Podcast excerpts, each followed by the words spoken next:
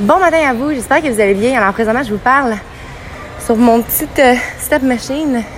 J'ai une espèce de relation amour-haine avec cette machine-là, mais j'essaie toujours de la faire un petit peu, que ce soit de 5 jusqu'à 25 minutes des fois, après tous mes entraînements. Ce que j'avais à vous dire ce matin, c'est que j'ai vraiment pris le temps de me questionner à savoir pourquoi est-ce que je m'entraînais le matin?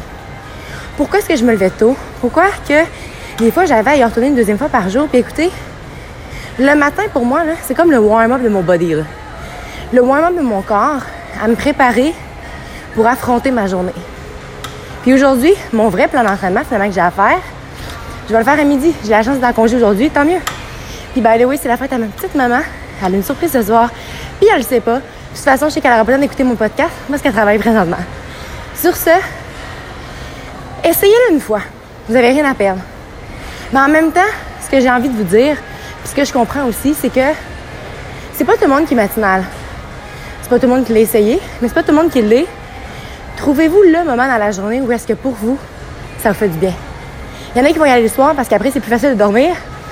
Moi, si je fais ça trop tard, j'arrive pas à dormir. Donc, à un moment donné, je pense qu'il faut apprendre à s'écouter, apprendre à se connaître, puis intégrer l'entraînement ou l'activité physique finalement au bon moment dans votre vie. Alors, sur ça, n'oubliez surtout pas de croire en vous parce qu'un jour, j'ai décidé de croire en moi, ça avait fait toute la différence. Et surtout, n'oubliez surtout pas de briller de votre pleine authenticité. Bonne journée à vous.